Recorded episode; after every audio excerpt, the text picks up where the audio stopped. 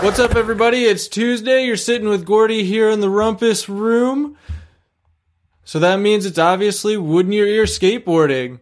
So actually, fucking amazing, weird, crazy coincidences or whatever. Like the world's work, something's working out for us.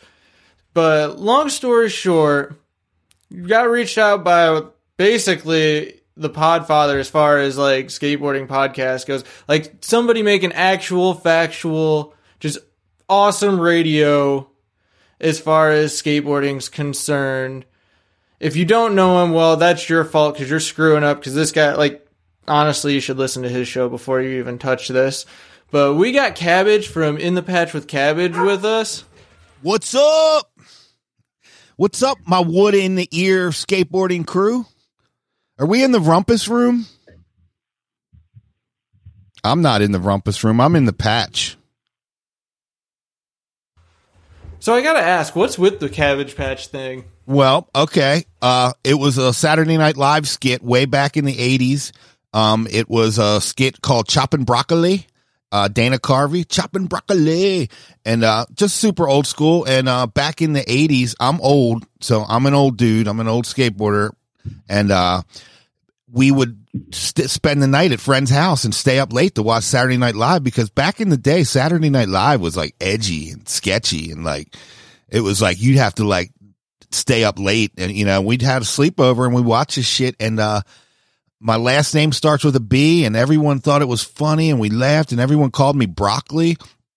And uh I'm gonna speed the story up but for for like three months dude everybody called me broccoli and uh it was stupid as shit. No rhyme reason to it at all. But uh some older guy man he- this guy Bruce he messed up my name and called me cabbage one time. And it was back when cabbage patch kids were all like the deal. And i had a big ass head and everyone was like cabbage patch head you fucking big headed so it just it rolled into cabbage. And then what happened is after high school i became i started skating and i be, got in a band and i was a drummer. So like if you're the drummer in the band, well, shit, that works, right? I mean, I'm cabbage.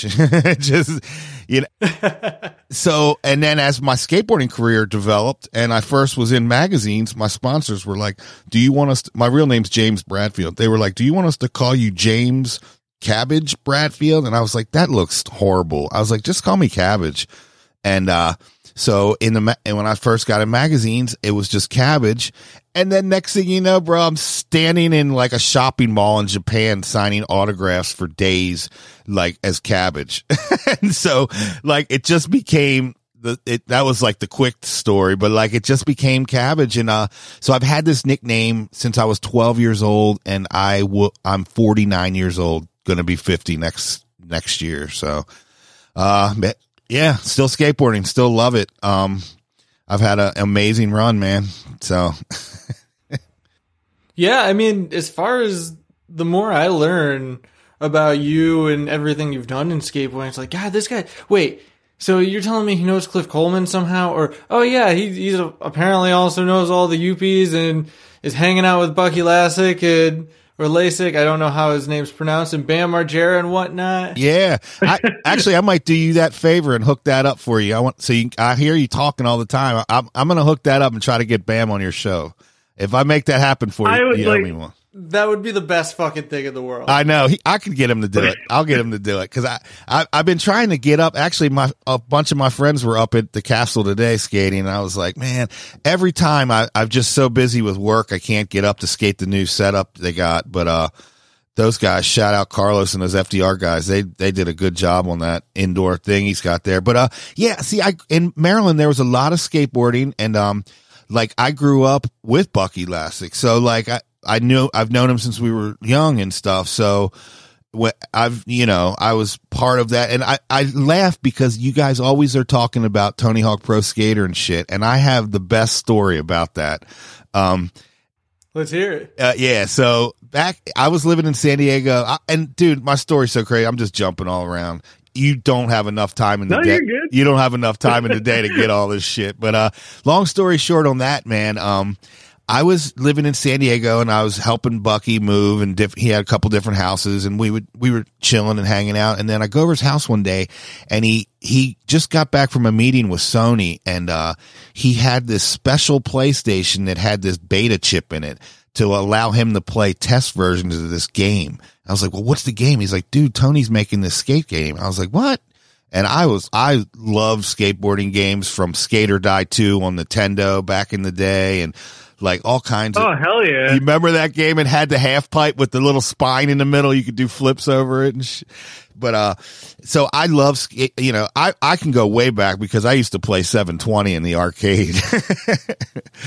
See, that's one for the life of me. Every time I play, I cannot figure it out. it's the worst. Like Skate or Die makes sense. Yeah. The, the, dude, 720, the, the control is so fucking horrible. Like, I don't, I never understood it. I could never do shit on the half pipe in that game. And the next thing you know, skate or die and the bees come after you and you're done.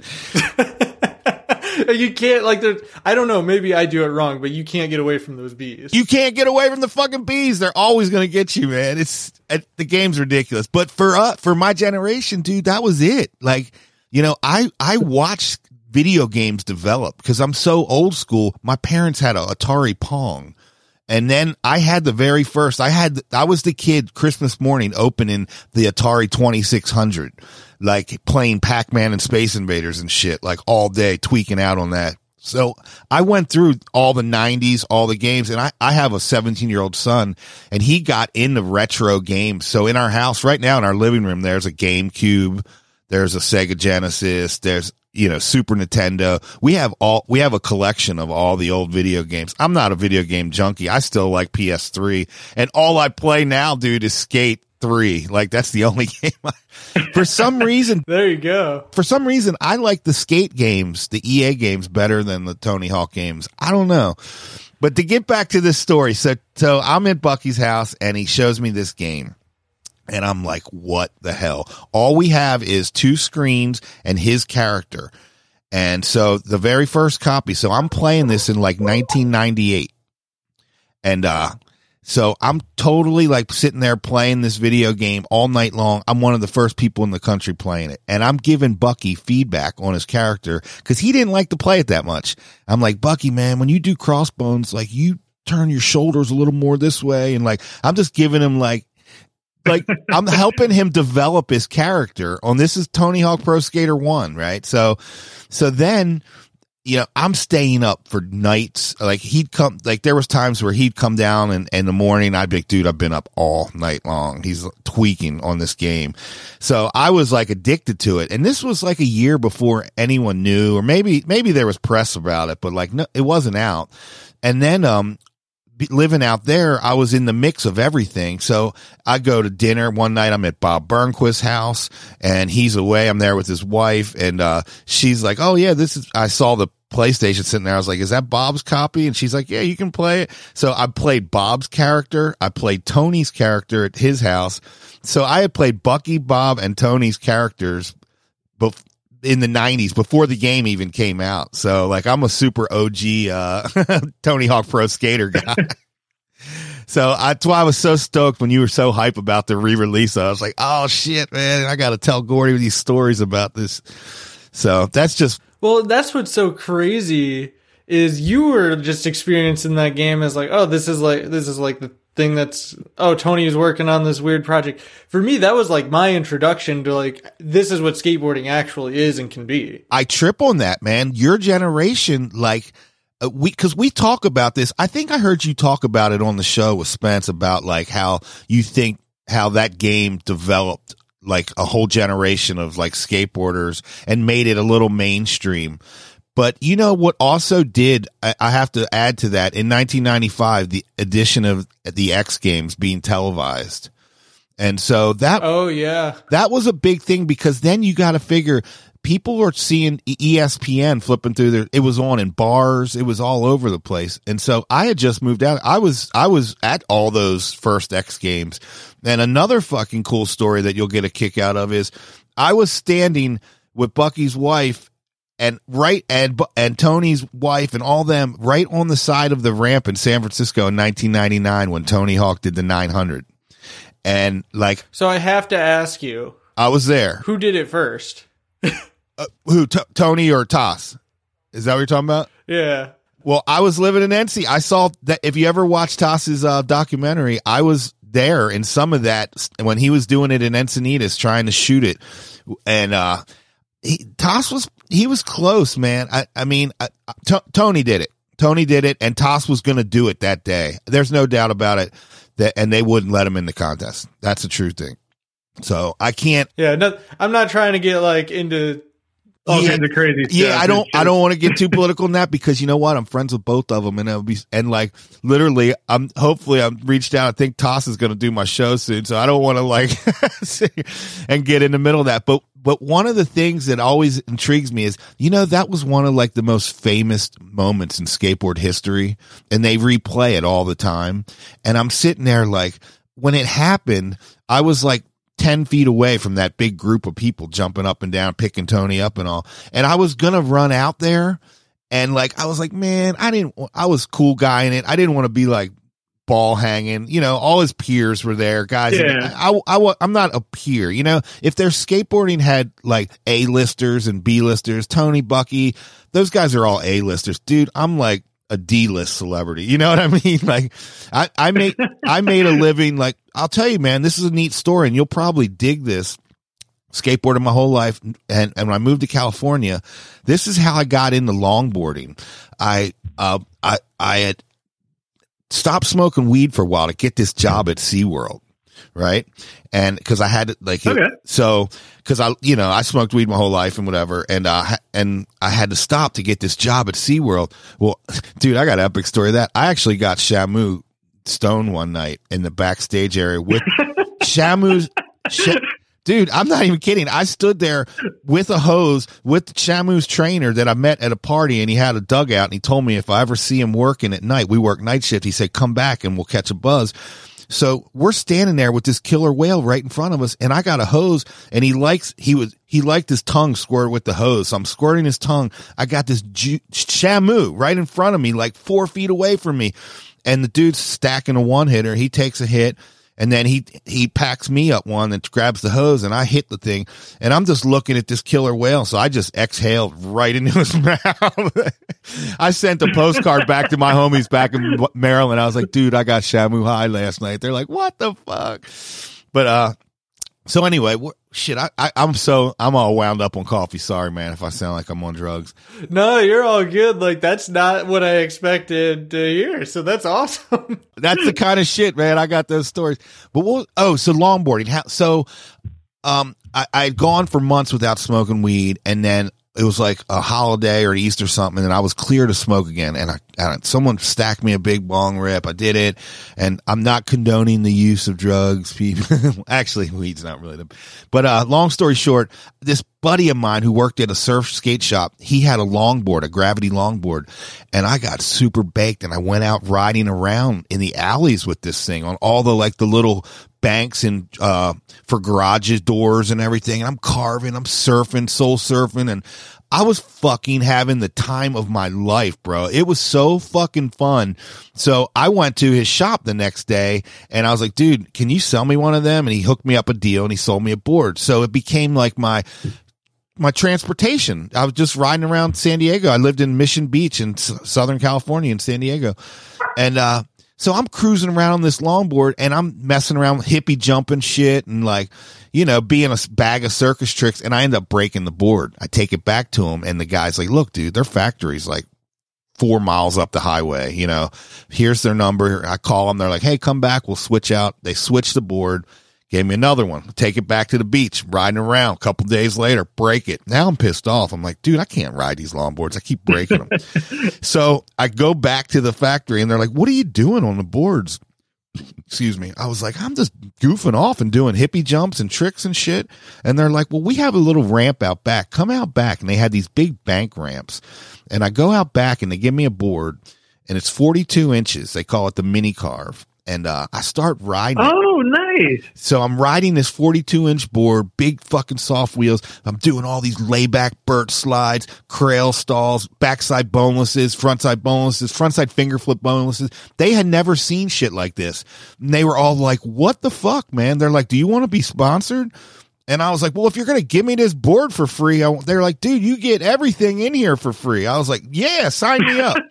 I didn't even mean for it, Gordy. I didn't even mean to get sponsored. I was just trying to get another board. So I come back to my house that night. I got a backpack filled with shirts, wheels, boards, trucks, stickers, all the shit. And my roommate was like, what the fuck? Did you rob the place? I was like, dude, I got sponsored. He was like, no way.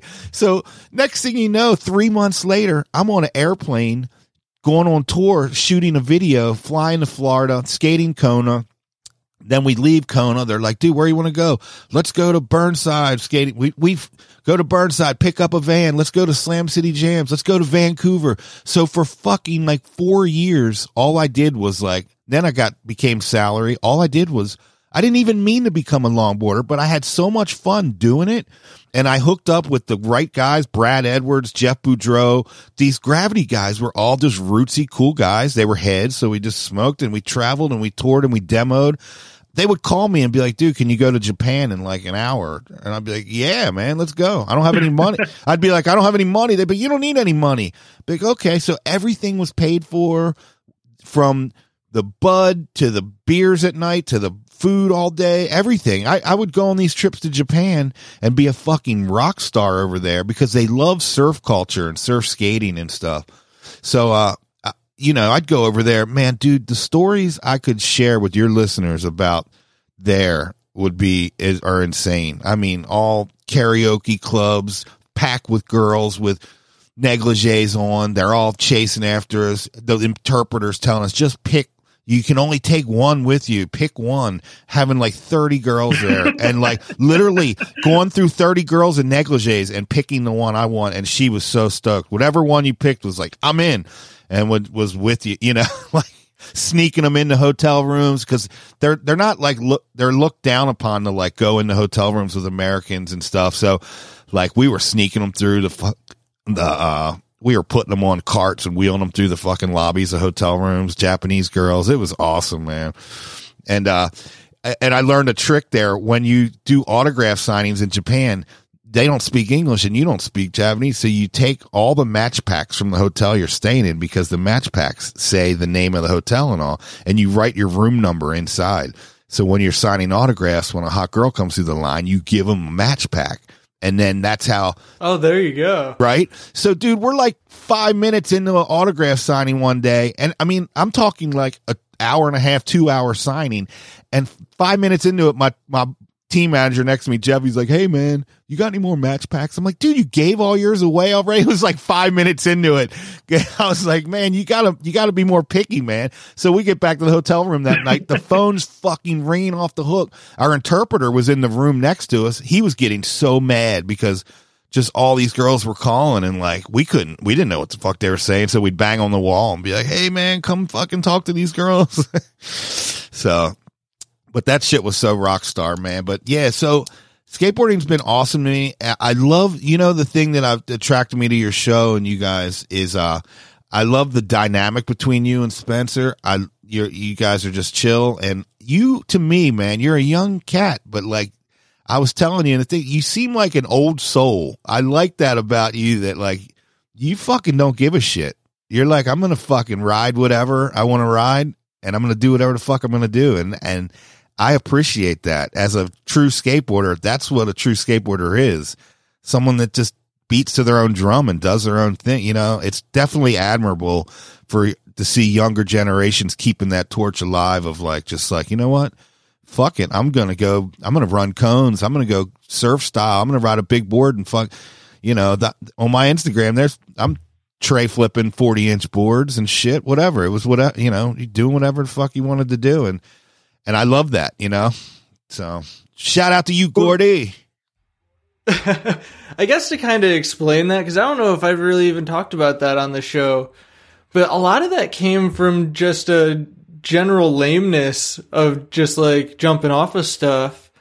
And I worked at this skate shop, and the owner of it basically like, pretty much became a mentor of mine. And he would talk about all this stuff, and it's like, you know, let's check this out. And then one thing led to another. Next thing I know, I'm like, I got a slalom board and I'm running cones. And I'll tell you what, like, it is. But if you want like a kind of skateboarding that will like kick your ass physically, it's slalom. Like that's a hell of a lot of work. It is. I, I'll tell you, out of the slalom disciplines, I'm a bank slalom guy. I like giant slalom, bank slalom. Tight slalom's really not my thing. The wiggle, wiggle, wiggle, wiggle, wiggle. Like I, I you know, I I never. I've done it. I've tried it, but I've never did set up like a tight slalom setup. I like big giant slalom. And uh, I have some great stories about uh, part uh, slalom. Um, if you're w- aware of this, Steve Olson is one of the greatest bank slalom racers of all time. Yeah, he's got that classic picture of him on the bank going through them. Hell yeah. Yes. Yes. I, that's cool. You know that. Yeah, man. So Olson's a fucking ripper and he's the coolest dude. And I've gotten to spend a lot of time with him and do cool shit with him and, uh, him and Hackett and all. So this starts back. Let me see. When did it start for me? Like, okay, so I come back from Calif- San Diego in the early 2000 or early 99, 2000. It was 2000. And, uh, I started like skating with all my old homies, this, that, and the other. I was like completely on fire with my skating. And, uh, so I went out to, um, I went out to, it, I don't know if you've ever heard of the skate lab in Simi Valley. It's a skate museum uh, it's a real famous. So I've heard the name, but I don't know anything about it. Well, I'll tell you what. If you ever get to get out to California, it's in Simi Valley, California, and it's the biggest skateboarding museum and a skate park. But like when you walk in there, you're going to shit your pants. Every skateboard ever is hanging on the wall. the collection is the next, next level shit. Like your mind will be blow, your head will blow up. But, uh, so David ha- Dave Hackett um, had a company called Deathbox for a while, and uh, he put on okay. the, he put on this thing called a park slalom race. It was one of the very first ever park slalom races, and it was called the Death Race, and uh, it was at Simi Valley. And they had cones all over strategically through a skate park, up on vert walls. You had to wall ride around. Like one of the cones was like two, three foot of vertical. You had to go around it, and you know, they're just all over strategically around this course. So I, I fly out there. Gravity gets me out there for it, and uh, there's like 80 some dudes, all the fucking legends, all the fucking OG skateboarders are there, and uh, I qualified third. I was like, holy shit, man! Top eight go to the finals and I qualified third. And I was like, I can fucking do this. I can win this. I'm going to go for this. I was like, I'm going to win this and solidify my place in skateboard history. you know what I mean? So you had two, two, two runs in the finals. So my first run, Gordy, I went fucking as hard as I could go. And what I did is if you, you know, slalom rules, if you hit two cones, one cone is a deduction, two cones, you're DQ'd. So yeah. It's the same rule in that. So I hit two, I blew out the course and I DQ'd my first run because I was going too hard. Oh, was, uh... yeah. So then my, I only had one more run to get a time. So I had to be conservative. You know what I mean? Like I couldn't push it as hard as I wanted to. And, uh, man, I ended up getting seventh and, and it sucked because, well, guess who I did beat? I beat Tony Magnusson. oh, sweet. hey, I would, I would till the day I died. Like that would be the how I introduced myself. Like, yeah, I'd be Tony Magnusson. yeah, that's that literally like I think about that all the time because I was such a fan of like H Street and shit like that. Yeah, I actually, you know, it's funny. You know, he ran like Osiris, and after that, I got a package from Osiris. that was funny, but uh, yeah. So I did really well there. Well, here's what happened. This is how this story goes. So then the next day, the owner of Martin Ramos, the Ramos family, they own Kona skate park in Jacksonville, Florida. So Marty Ramos come, talks to me, goes, Hey, I want to take you to lunch tomorrow and offer a business offer for you. So he takes, we go to Hooters the next day and, uh, we sit down, man. And he's like, dude, I want to have you come to Kona and run and manage the skate park. And I was like, what? This is like, I don't know. I'm, I think you know what Kona skate park is, right? The, that's a big deal. It's a big fucking deal, dude. The, it's acres of skate.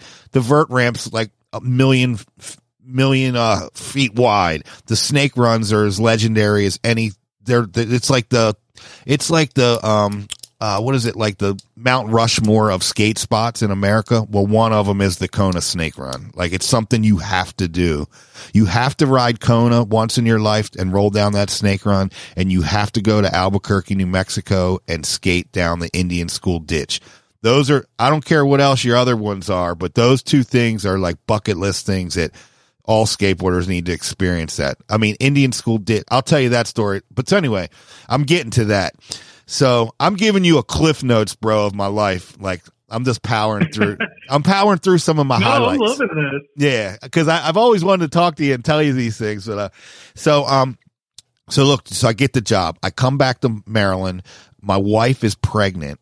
Well, she, yeah, she we, she got pregnant. I proposed. We got married. So we, I said, look, this is an opportunity for me to run the biggest skate park in the country. It allowed me to do lessons, camps, all these things that I was doing because I've taught, I've directed so many camps and I've taught over seven, 8,000 kids how to skateboard. So that was my big give back to skateboarding. So I've done major, major things in, uh, in that realm of skating. So anyway, I moved to Florida and housing's included. Well, the housing was a double wide trailer at the skate park on the property. And uh, it's the spot where all the fucking teams coming through Kona would stay and party and rage and shit in the bathtub or whatever the hell crazy shit skateboarders do. well, that was that was the housing. And when I got there, my wife is like pregnant. And she's like, so we got the Oh, place, God. we got the place cleaned up, but now my wife's pregnant. We're living in a trailer. We got a pit bull. Uh, if you ever in Kona, it's called Sin City because it's like trailers all around and shit. But listen to this, Gordy. This is what's awesome is I'd wake up in the morning, I'd unlock the gate and me and my dog would go for a skate through the park, just the park to myself. And my dog would chase me. I'd, I'd just carve all around the snake run, run down the snake run, all through the free bowl, over, down through the, just all over. I, you can ride a skate. There's so much to skate there. There's multiple street courses. There's a big street course, the pro street course, the mini street course, the mini spine, the mini ramp, the J bowl. Like it just goes on and on. There's so much shit to do there. You can just go down to the vert ramp and just carve back and forth because it's so wide. You can treat it like a giant snake run. You know what I mean? like it's, it's so, Yeah. so I would go over there in the morning, smoke a bowl and just let my dog chase me around the bar before it opened. Like it was, it was great. But what happened is as, as my wife got more and more pregnant, we, our family wasn't there. Like it, it was just getting like, man, I, we had to bail. So right before Yeah, it gets hard. it was hard. It was hard. So we we bailed. We came back to um Maryland and uh we had our son and everything and then I was doing all these slalom events, bank slalom races. Well, I won 7 in a row. I won all the all the Vans Surf Rider contest, bank slalom. I mean, beating heavy, heavy Chris Chappett, heavy hitters. I was like beating everyone. Kurt Kimball, all these dudes and then Lansdowne, winning all those. So I won like seven races in a row. I went back down to Kona. I competed in a bank slalom there, made the finals. I got invited to Albuquerque, New Mexico for an outlaw ditch contest. In Al, I told Oh hell yeah! this ditch is fucking five miles long, probably longer, but you you skate it till your legs are burning. And so this wasn't just skating it, this was racing down it. So this uh, famous Albuquerque local named Rob Palmer has a pool in his backyard, skates for Sector 9. I stayed with him and he took me to the top of it the first day and he goes, look, dude, you're here because they only invite 20 people in the whole country to this race. You're here because you're, you earn your spot. He goes, but don't right now. We're going to go down this thing from the top. He goes, it doesn't matter how good of a skateboarder you are right now. All you want to do is survive and be able to walk when we get to the bottom. I was like, uh, okay. He's like, follow me. So I take off following him. Dude, it's so crazy. I mean, like you're going under overpasses. You're going 40 some mile an hour and coming up to a, a, a tunnel that you're going to fucking roll through this tunnel at 40 mile an hour. I mean, I was wearing a biker jacket, a motorcycle helmet, like it was real deal shit. I rode those ABEC, uh, ABEC 11 wheels, those big fucking green ones. yeah, Yeah, dude, I was riding them. I had a 39 inch board, Randall trucks, those things, full downhill stance, and uh, I'm hitting fucking rocks, Gordy, going under these overpasses in a full downhill crouch, and rocks are ping, ping, ping, bouncing off. off my wheels are hitting them, and they're flying, bouncing off the walls and shit at 40 some mile an hour. I was like, this is insane, man. like, and then you come out of the tunnel, you got a light foot over a fucking metal grate, and then you back up on these smooth walls, baby. And it's just downhill and like, it's insane. You get, you're, you're hitting speeds that you can't run out of this shit. You know what I mean? So all Yeah. you, you have to commit. I mean, you can carve it up. You could go down it on a normal skate and but there's all these little hips off the side of it and cut out ditches. And so like when you go there like just on your a normal skateboard you can fucking find sections of that thing parking blocks. Like i found this parking block. I was doing like 10 foot long backside blunt slides on this perfect parking block it was so rad. But uh so that's a must do so anyway I got really into bank slalom skating, and uh, thanks to Steve Olson and Dave Hackett, they taught me some tricks of how to approach cones and shave time off. And they are little fucking tricks that not a lot of people realize about with hitting apex of cones. And when I learned those tricks, I won everything uh, that I was in that those guys weren't in because no one knew. Like, they're like, why are you always like a second or two quicker than the fastest guys? because I knew that little fucking trick to way you approach the apex of these fucking cones. And, and that was the trick. That's why, so maybe one day off air, I'll tell you that trick, Gordy. Hey, I would love to know that. I don't know any races around me, but I'm. So anyway, man, I got a question take for it. I got a question for you. My question my question for you is uh man, so we're both like the these uh what's what do they call podcasters? We're um content creators. Is that what we are? Content creators? I guess so. So what was it that that got you made, made you want to create this Wood in Your Ear podcast and where did the name come from? Those two are my two questions. So let me first like get the name right out of the way. Yeah. That's a tweak on a defunct football podcast I saw that was called Balls in Your Ear. yes. That's better than balls in like, your you mouth. exactly. but as far as as far as why I actually like it's actually in the book a little bit as far as why, but basically I'd already been kicking the idea of wanting to start a show because I I don't know, I was always one of those kids that would like dick around with like tape recorders and shit Yeah. And kind of like play radio. Right. whatever years go by what forget it. Then in like rec- over the last couple of years i gotten into work that had me doing a lot of driving. And i'm sure you know because you sounds like you do a lot of a lot of the same thing. You can't listen to music the whole time. No. so next thing i next thing i know i'm listening to this new fancy version of talk radio Right. What were you listening to? I'm curious. What were some of the podcasts you were like, grooving on?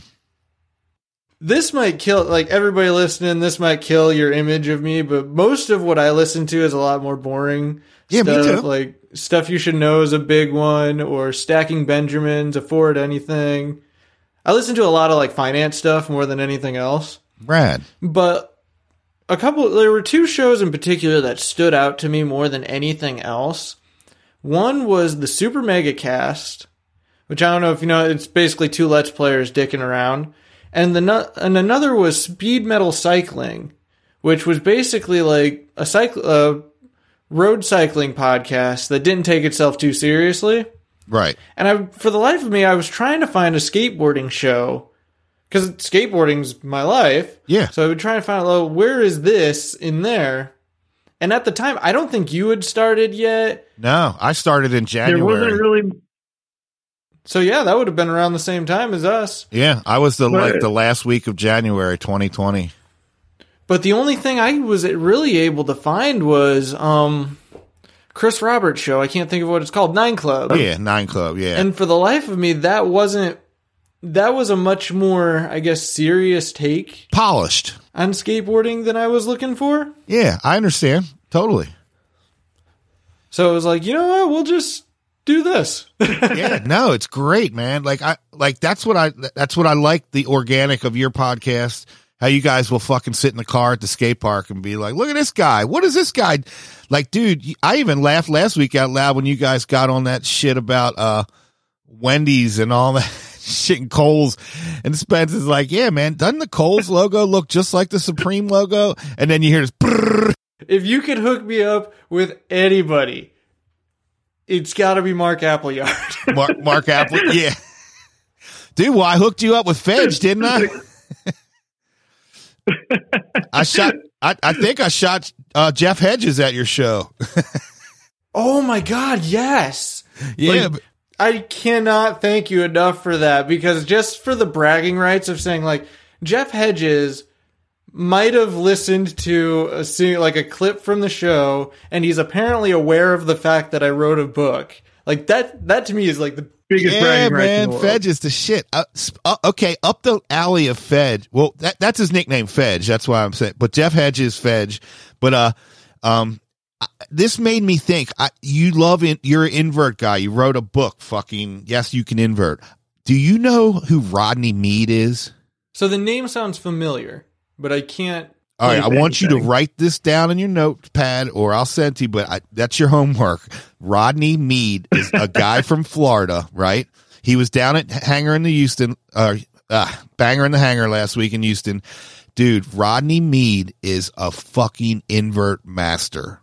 Like when you watch him do inverts, at I forget how old he is. He's older. He does fully fucking extended Andrechts and just stands on them. Fully tuck knee, tuck knees, Dude, and just tuck. It's manly shit. like hangs out up there. Just stalled out Andrechts like a fucking snowboarder doing a method air off a cliff, but in a st- stalled out straight arm Andrechts just stalled out there, and he'll stall him and shit, and come back into fakie or whatever. It doesn't matter. Just just like go on Instagram and look up Rodney Mead, M E E D. But uh, and same for you listeners. If you want to see good inverts, man, that uh that that guy. So that's cool. That's cool, Gordy, because man, I- know you had that Lurker magazine, so you've always been in a, a creative guy. I could tell you're a creative cat, and when you had this idea, because like you said, I've been listening to the show now. Like I'm right there as the top fan, man. Like when they come out on Tuesday, I'm driving, uh, and uh, that's what that's what sparked me to do this because I drive a lot. I listen to podcasts. I was like, you know what? I did a little research. I was like, I can buy one of these things and some mics, and I know a lot of cool people. and like I, I've been banging them. You know everybody apparently. I know my last episode, Bucky Lasek, episode thirty nine. Man, uh, I, Rodney Jones. Rodney Jones came on my show, right? And he he brings his girlfriend to the show. He calls me the night before, right? This is uh for if you do go and check out my show. I think Rodney was like episode ten or something. But he calls me the night before and is like, "Hey, dude, I'm going to bring my girl. I'm going to propose to her at the beginning of the show." I was like, "Oh, that'll be sick, dude. That'll be like podcast history." And I was like, "Hey, dude, guess what? I got one of those fucking Church of Ministry Christ things off the internet where you pay 20 bucks and give your email. I'm a certified minister." He's like, "Bro, will you marry us?" So we started off Rodney Jones episode and I he proposed to his girl and then I married him. And then we started the episode. Which is so fucking amazing. Oh, dude, I, I did a podcast marriage episode 10.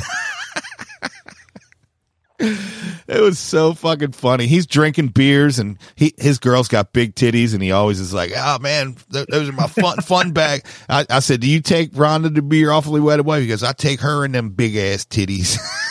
I was like, fuck yeah, Rodney. Crazy. He was telling stories, man. The Rodney Jones episode's on. He, you know, th- that famous picture of Chad Muska uh, doing the crooked grind with the boombox. Yep. We were all there that day. I was there. Rodney backsmithed that handrail. And after, after this, he tells the story in uh, the, his podcast. But after that, he goes and sits down. He's all stoked. He's like, "Yeah, man, I just fucking backsmith that rail from right in front of Muska." Muska comes skating over to him and is like, "Yo, that was fucking. You just backsmith that rail. That was tight, yo." He goes, "You smoke?" Rodney's like, "Yeah, I smoke." He fucking bends over. He pulls out a fucking weed out of his shoe. Remember the fucking Muska? Oh, in the fucking like hidden pocket. Yeah, dude. he said he Rodney goes, he pulls out some weed out of the fucking tongue of his shoe, and kids are all around tripping like, go, fucking Muska. Like him, he just, he, uh, baked, you know, got Rodney baked. I was like, oh, that was sick. But I mean, Rodney's so OG. I mean, he, he's toured ever with everybody. Uh, Caballero in Japan. He goes, Caballero is like the most famous dude in Japan. Like you go to Japan with Caballero, you're getting royalty treatment. You know what I mean? And like he's talking about touring Japan with Caballero and all. So that was a good episode. But man, I, have had a lot. But I, I was inspired like the same way. I was like, you know what? I just want to have an organic show. Mine's a little more long format than you. And I think that you can tell why by listening to me talk right now, right? well, actually, I wouldn't even I I know what you're getting at, but I wouldn't even say that because I even hinted at it at the beginning when we started talking. Mm-hmm. I would compare like if I'm going to compare the two, you're making like actual factual radio. Like yours is something that oh that could be nationally syndicated on like whatever radio station and whatnot. Yeah, yeah, yeah, yeah. You're you're right. Some some of them are. I did when COVID hit. I got I struggled for a minute. I was like, "Oh shit." Like, you know, everybody was getting weird. I'm getting my wife out here and we're playing our favorite songs and shit. I had one called "FU Corona Radio." I did an episode where I was Oh, I remember that. Yeah, man, I just played songs that I thought I did a, a skate video music episode. That was cool. It was just mostly all old skate tunes and shit from classic videos, but skate music that I like. But that's what I like about podcasts, man, because I'm not on YouTube, so I can I play other, you can play other people's music and shit. I love that, you know? so that, that, yeah, we, we don't have to deal with as much.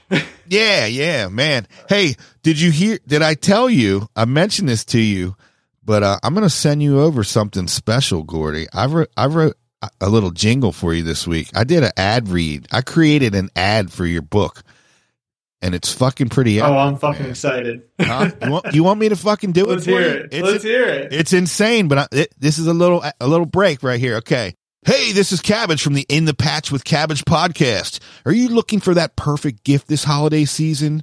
Are you just sitting around on your couch doubting yourself, feeling like a failure, like you need a good pick me up? Well, either way, I have the perfect thing for you. Go to gordontharp.com and order Yes, You Can Invert. That's right, gordontharp.com. Yes, you can invert. What are you waiting for? Pick up your phone and go to gordontharp.com. It's a book about trying, and Lord knows you need to start trying. Try harder. You might even learn something. Maybe you'll even learn how to invert. I don't know. So don't miss out on this great read. If you don't know how to read, have your mother read it to you. You know why? Because she read me a book last night and she's a really, really, really good reader. It's a great deal. For the price of a pack of smokes and a Chipotle burrito, you can own an autographed copy of Yes, You Can Invert. That's right, an autographed copy of Yes, You Can Invert. GordonTharp.com. G O R D O N T H A R P.com. Not dot com, you pervert. Dot com. C O M. And by the way, check out my podcast, In the Patch with Cabbage. Now get out there and give them hell. What do you think, Gordo? Did I do? Is that a good one? Is that a oh, keeper? Oh I absolutely love it. I'm I'm retarded, man. I'm tweaking on coffee. I was driving the truck this week. I was like, man, hey, and I got a question for you. I ordered the book, and I'm calling my wife all week, and she's like, I'm like, did it come? Did the book come? Because I wanted to power read it and she's like, it never came. So my book hasn't come, man. Let's find out. We can find out right now. Yeah, man. What's up? Where's that? J- my, it doesn't say cabbage on my uh, credit card. It'll say uh, James Bradfield. but it should be. It, I I put in all my information. Hopefully, I did it right. Maybe I didn't do it right. I ordered that fucker because I want to read it, man. I want to come back on the show and uh, well, actually, you got to come on my show, so we'll do that. I wonder if I can get you. Hey, I'm all for that. I wonder if I can get you both. Can I get Spence too? I'm sure we can make like if nothing else, I'll Shanghai him and he won't realize it's happening until it's happening. that dude's classic, man. He's fucking. He. I, I need a sidekick like him, man. I, I, love his knowledge of all the new shit. It's so great, man. I love how you're like, I don't really know. But he he dropped. I'll tell you what. I do. If it wasn't for him, I don't know if I could do this show because I would just keep talking about like Christian Hosoi and Tony like versus Tony Hawk and that North and South Cap. I love it, dude. Like it'd be the same thing every day. That's so funny, man. It's so funny. Well, dude, you can whenever you're in a bind, right? Now you know we can pull this off. Just call me, man. Let's. I'll I'll sit and co-host anytime, bro. If if you can record them on these days, I'm home. So for my job now, I'm all for that. yeah, dude, I'm down anytime, man. I'll, I'll be a fucking sitting co-host on one year anytime. I'd be proud. I, I love doing this shit, man. I I love it. Um, so this is funny. I'm going to give you a little back. So now when I when I had to grow up a couple years ago, I was like, what the fuck am I going to do? Because I devoted my whole life to skateboarding. And I was like, man, I don't know, dude. I didn't go to college.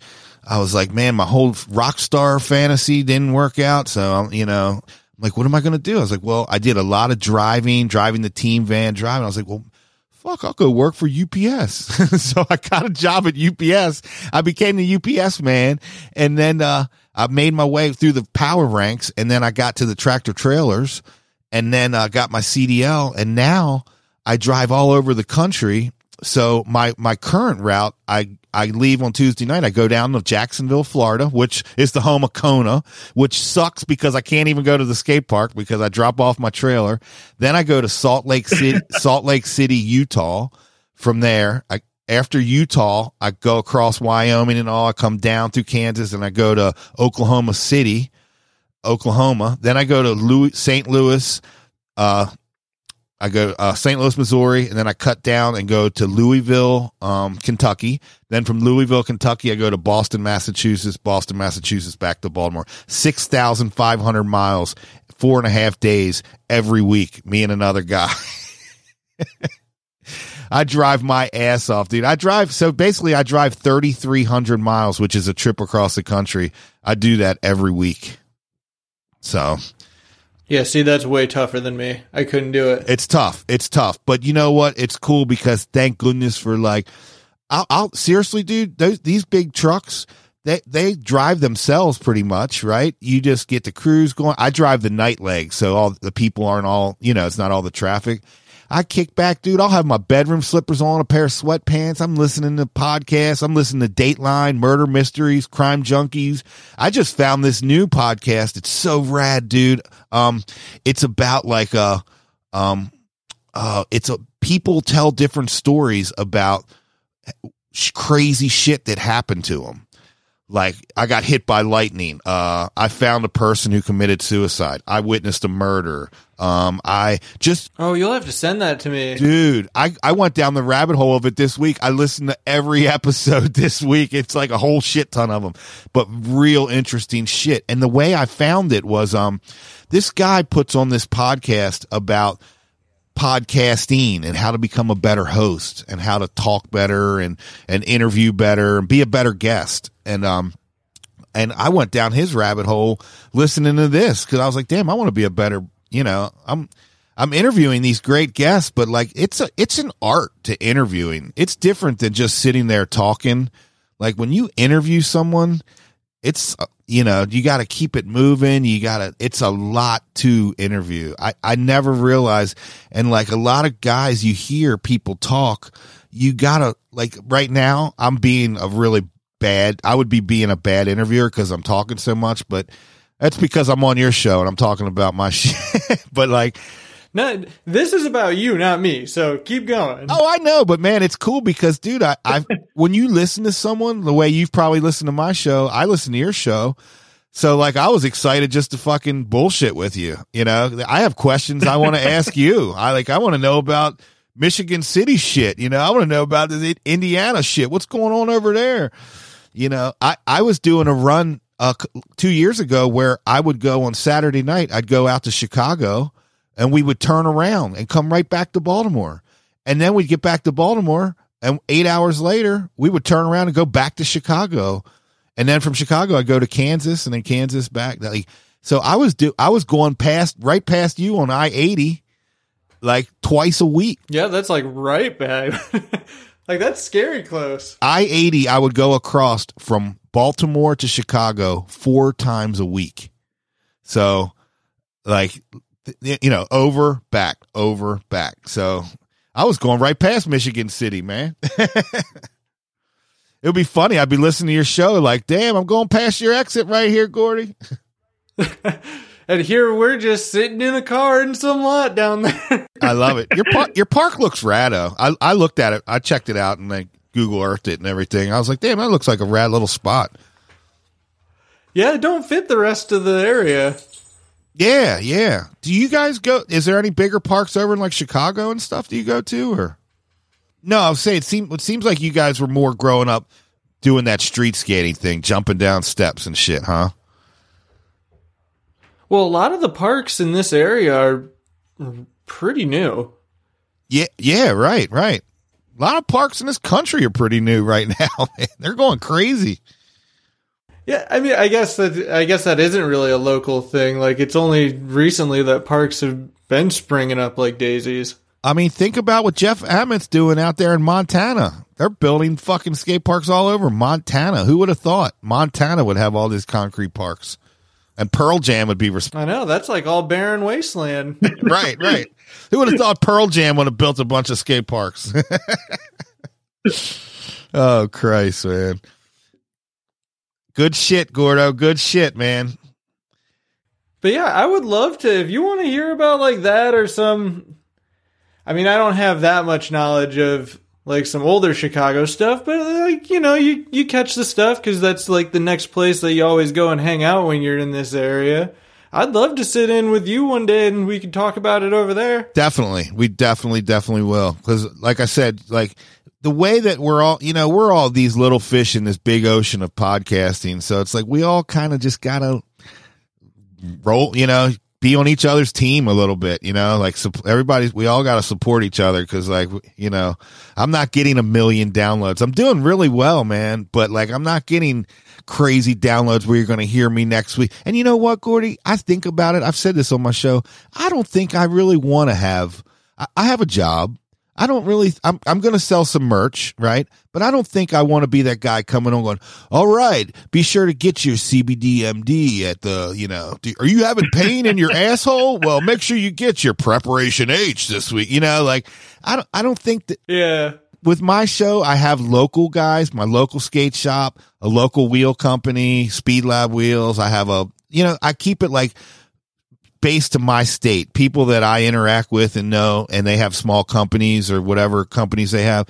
I just support them. So like when they, they don't, I don't make money off of it. They, I just get all, you know, get hooked up. I need wheels. Bam. Send me wheels, you know, if I want to go to skate shop, I need grip tape or I need, you know, kick me down a bunch of t-shirts, you know, whatever. I, I don't, I'm about, you know, spreading the love of skating and the stoke to my hometown crew. And that's, you know, I call myself the, the home of Maryland skateboarding, but like I'm branching out. You know, I had Andy Roy on the show.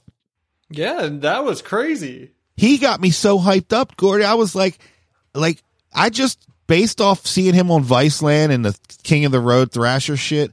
I was expecting this guy, like he came in, he was mellow, he was cool. And then when we started recording, I was like, yeah, man, fuck yeah, Andy Roy. Cause I'm thinking of the way, and next thing I know, He like turns it on. I, I see, I saw him start to come to life when he saw me. And at the end of the interview, after we stopped, he was like, dude, you're like a natural at this. He goes, I was completely comfortable. I had a fucking great time doing this show. Like, I was like, cool, man. It really stoked me out, you know, like I was like, cause you know, he's done all the big, the nine clubs, the talking Schmidt, the, you know, all the big ones Yeah. for him to come on my little show and be like, "Oh, that was fucking awesome." I was stoked. So that was a cool. That was. Then I took him skating. We went to Lansdowne and uh, showed him my home skate park and had him follow me around through some speed lines. So that was cool. Oh hell yeah. Yeah, man. So Actually, before we like start to wrap things up, I gotta commend because you you kind of hit it on the head as far as like us all being like we're really tiny, and actually, I look at you and your show as being like huge compared to Wood in Your Ear. But I even spoke with it with Rick over at No Mongo. It's, I love like if there's anything about this like community, it's that we all kind of like sprouted up out of nowhere and. I mean, effectively, me and you a week ago, we were just two randos to, well, not, Yeah. yeah, like not too long ago, we were just two randos to each other, like, oh, hey, like he's doing a show too. Let's, yeah, and and th- it's just been great. Isn't that cool? A- And you know what? That just reflects skateboarding. That's the way skateboarding is, man. And like it, it podcasting? All right, I'm sure it is, but I, you know, I don't think I'm going to go over to the Call Her Daddy girls and they're not going to be like, yeah, come on. You know? like, I- I don't think it's like, Yeah, that. they're not going to pick up that phone call. come on, man. Come on. Come on, you sluts. Come on. no, I'm just kidding. But like, you know what? It's it's skateboarding, man. And one thing I can say about skateboarding is I've done a lot, a lot, a lot of traveling. And um I had times where like me and the team manager of Gravity, we loaded up my truck and drove across country and we never had to get a hotel room because we would go to skate parks, like your skate park in your town. We would show up, we'd skate. We were cool. We were just normal people. We were having a good time. And everywhere we went, every skate park all the way across the country, we did this twice. People would be like, dude, you want to smoke a bowl? Hey, all right, cool. Hey, man, I got some, you want to, I got a couch. You guys want to crash? Oh, I got a spare room or whatever. And we just had places to stay, meals to eat. Like, you know, we'd be like, hey, we'll go buy beer, man. Be, okay, cool, man. I, I'll cook up some spaghetti or something to kill her. Or we would do that. They'd be like, I got some beer. We'd be like, me and Jeff, hey, let's go get some fucking spaghetti and shit. We'll make some, you know, and it was just like camaraderie of skateboarding. And that shit is real. This shit is real, not just in the United States, but it's real in other countries. I've seen it firsthand in Japan, you know, in some of my best friends I've met in Canada. Um, or I've gone to Canada and, you know, this one guy, his name was Steve Lang. Steve Lang is one of the baddest motherfucking longboard skateboarders ever from Vancouver. And when we went there the first time on our first tour up there, I, at the end of the session, we made friends with him and I walked up to him. I was like, dude, we have all these skateboards in the car. I want to give you a fucking board. So I gave him a brand new complete. He was stoked. He, he remembered that. We kept in touch with him. The next time we went up to Canada, boom, we were all staying at Steve Lang's house, getting these special tours, going to fucking crazy exotic island, you know, beaches, like just local shit. And we were just tuned in because like we all became friends. And, you know, it, it was just skateboarding is like a brotherhood, man. And, and it's really, that has that has gone over to what we're talking about with this podcast. You know, we talk about skateboarding. Like I tell people now, I talk about skateboarding better than I do it because, dude, I'm old and it and it hurts more. And you know, and, and it sucks, man, because like driving the truck and getting all my metabolism slowed down, dude. I, I'm not. I was a mini ramp champ. Like I skated in the NSAs against, you know, my heat would be like Andy Macdonald, Steve Berra, Willie Santos. These dudes were all in my heats. I remember going to the NSA regionals and I had a new trick. You know what it was? Backside nose pivot, backside revert. I was so stoked because we were all the, it was the beginning of backside reverts, backside disaster, backside revert, Smith grind reverts. So I was big. I was on the forefront of all that backside revert shit. That's why I got big time into switch front rock and rolls and all that because it's a backside revert. You just change your stance. But, um, I go to the NSA regionals. I'm so stoked to fucking do this nose grind, you know, backside nose grind, backside revert. Andy Macdonald's in my heat goes before me and fucking does a perfect one. I was like, God oh man, it was Oh, great. man. A- Andy's great, and I've I've had times with him. Hey, in San Francisco when Tony Hawk did the 900, I walked back to the hotel room with Colin McKay. Colin McKay won that contest. He did three or four never been done's on vert. At he did like backside. He did a switch back tail, back shut or big spin out, like crazy fucking never been done on vert tricks at X Games 1999. The contest was over. Colin had done the three. Tony at the very end of time tried the 900, and dude, everyone went crazy. And so ESPN was like, "Hey, man." Go at it. And they gave, it took an hour for him to do it. It was an hour after the contest was over that Tony did the nine. And so I walked back to the hotel room. I was like, dude, I was like, Colin, you fucking won that contest, bro. And he looked at me, he goes, Hey, but it was Tony and it's the nine. Like totally humble and cool. I was like, fucking, that's cool, man. That was real cool, you know, but, uh, things like that, you know, and then go back if you haven't listened. Episode four of mine is Matt Dove. Matt Dove actually is one of my best friends. He's he's created a lot of vert tricks that have never been done. He's beat Tony Hawk to doing them, like uh, backside 360 ollie, late shove its, half cab late shove its. He does all these crazy like shit like that. And uh, he beat Tony Hawk 2001. We were at the X Games, and uh, he did a pop shove it indie pop shove it indie 720 and uh he beat Tony Hawk doing the 91 and we all went back to, I tell the story on the podcast, but we all went back to my house and I wake up the next morning. My mom's wearing the X Games gold medal. My grandmother took all of his clothes and she was old school and she would put them in a fucking spaghetti pot on the stove and she put all of his clothes, all his whites on the stove and he comes down and Matt's like, dude, where's my bag and all my t-shirts and shit? And I go in the kitchen and my grandmother stirring up his fucking t-shirts and fucking underwear and shit on the fucking stove. I'm walking around playing the bassy one. My mom's wearing the X game fucking gold medal. It was so epic, man. Stories for days, Gordy. Stories for days. I'll, I'll have to come back for part two, man. No, for real. And I I'm gonna have to go onto yours and talk about like my tiny little stories in comparison. I, well, no, I want to. No, they're great. I want to talk about like the stuff that you've been in. I want to talk about you know being a creator, Lurker magazine. I want to talk about your book. I want to read it first. By the way, did you see? Did my book ship? Yes. So I thought I I'm going to send you a copy of the tracking number. But long story short, USPS has been doing this a lot. And I think it's just that time of year, you know, and they're under a lot of stuff. It's horrible right now. Basically, they got an update that says it's still in transit. It's just arriving late and they don't have a date. Okay, that's cool. No, as long as it got, I just wanted to make sure the order was out. I'll get it. Yeah. I want to, when I have you on, we'll talk about that in the process of, uh, dude, you, when we started listening to each other and I started listening to your podcast, this wasn't even a thing, right? No, it just started as a joke on one episode. Yeah. What the fuck, man? That's amazing. You have to be. I'm tripping on you, bro. Like that's fucking super cool. Congratulations on that. That's that's huge, man. Like holy shit. Hey, man, thanks. 2020 was a year of a bunch of bullshit, but hey, man, we've started some podcasts and you put a book out. You just won up the game, bro. You're saying that before you've read it, though. Uh, hey, I don't care because, man, I like my ad. Uh, hey, I love that. If you don't mind, I'm just going to play that at the beginning of every episode now. Play it when you do your ad re- in the middle, man. I, my favorite part is: Are you looking for that perfect gift this holiday season? Or are you just sitting around on the couch doubting yourself, feeling like a failure, like you need a pick me up? well, either way, I have the perfect thing for you. Oh man, I love I, it. Oh, it's great. I'm gonna send you. I before I was waiting for you to call. I've recorded one. All right, I'm. A, I know I got to get out of here, I, dude. I could do this all fucking. No, you're all good.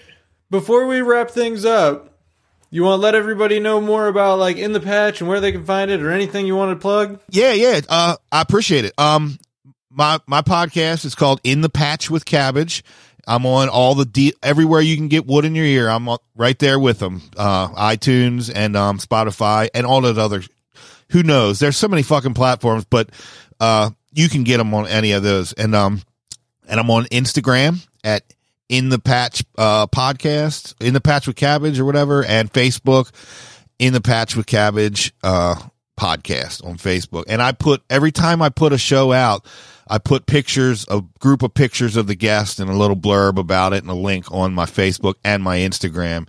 But go check out the Instagram because uh it's rad, man. I all, look back through all my old guests, man. Like I started, I, I'm a band guy and I'm not only a skateboarder, but like I play drums in a band called Stone Dust Riders. You can find our last album we put out in 2018 on, uh, that's the intro music and outro music to my show is my band. Um, but Stone Dust Riders and, uh, so I, my my deal with the show is I wanted to have I started having some amazing I know all the rad musicians here in town and uh, I've had a couple guests on my show that are musicians. Uh, the set episode two, Ronnie Henry, crazy fucking stories. And but uh, long story. Um, I, I will going to get back to that with musicians, artists, tattoo artists, all these creative. I'm just into like people that have good stories, man, and creative shit. You know, it doesn't have to be skating, but I know every fucking skateboarder on this coast, so it's like I, I, got a lot of documentation to do. Tomorrow I'm recording with the fucking Burnside OG. Uh, so a, a amazing longtime friend skater lives in Burnside and it's one of the fucking they call him the mayor out there. So uh, I'm ca- calling out to Portland tomorrow. Now that I'm doing these phone call ones, you're gonna hear a lot more from all over the country, man. So, but hey, I will try to work Oh, on. sick. I will try to work on getting Bam to fucking get get get him on your show, for sure. That that seriously like I I don't know how I would ever repay you, but if you could make that happen, I don't care if he just like screams at me over the phone for like 2 seconds. Like that would be the best. And I know I can get fucking Novak. That no, I've been trying to get with Novak for he Novak's on this sobriety tour. He does a podcast every other day, every day. He's done so many podcasts. He's got a movie coming out, and I'm going to be in the movie. So that's pretty cool. Oh, yeah, Brandon Novak. I've he, I've known him since he was a little kid. We used to go on skate trips. He and we'd be smoking weed in the car. He was a little kid. and He would cover his nose with the t-shirt, going, "Man, you guys are the Doobie Brothers, man. Oh, you do smoke weed." And uh, and and then look at the life that he fucking lived. fucking, I'm like, you used to give me shit for smoking weed. Look at you, you crazy motherfucker. But he's doing great. Novak's sober, and and and Bam too, man. Both of them are, are doing really good. So, um, I got a friend of mine who just did a video edit with those guys and Andy Roy and all. They all went up to Boston skating up north and all. So that was cool. He's actually uh this guy Lonnie from HD Video Mag. He's going to be coming on my show soon. And he's I said, "Man, he's like, I want to party with you, Cabbage." He goes, "I got whippets." I said, "You got whippets? Bring them on. We're going to do whippets live on the fucking show."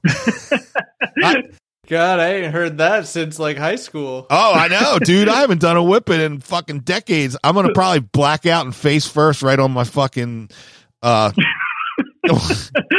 but I think it would make for great content, man. I'm not scared, Gordy. I'm not scared. You got live stream that one. Yeah, I, I think I should. I definitely will I definitely will be on my in the patch with cabbage Instagram for sure. So cool, man. Well, Gordy, let's keep in touch, man. Hell yeah, you want to let everybody know what to do? You know I want to fucking let all those motherfuckers know what to do. Get out there and give them hell.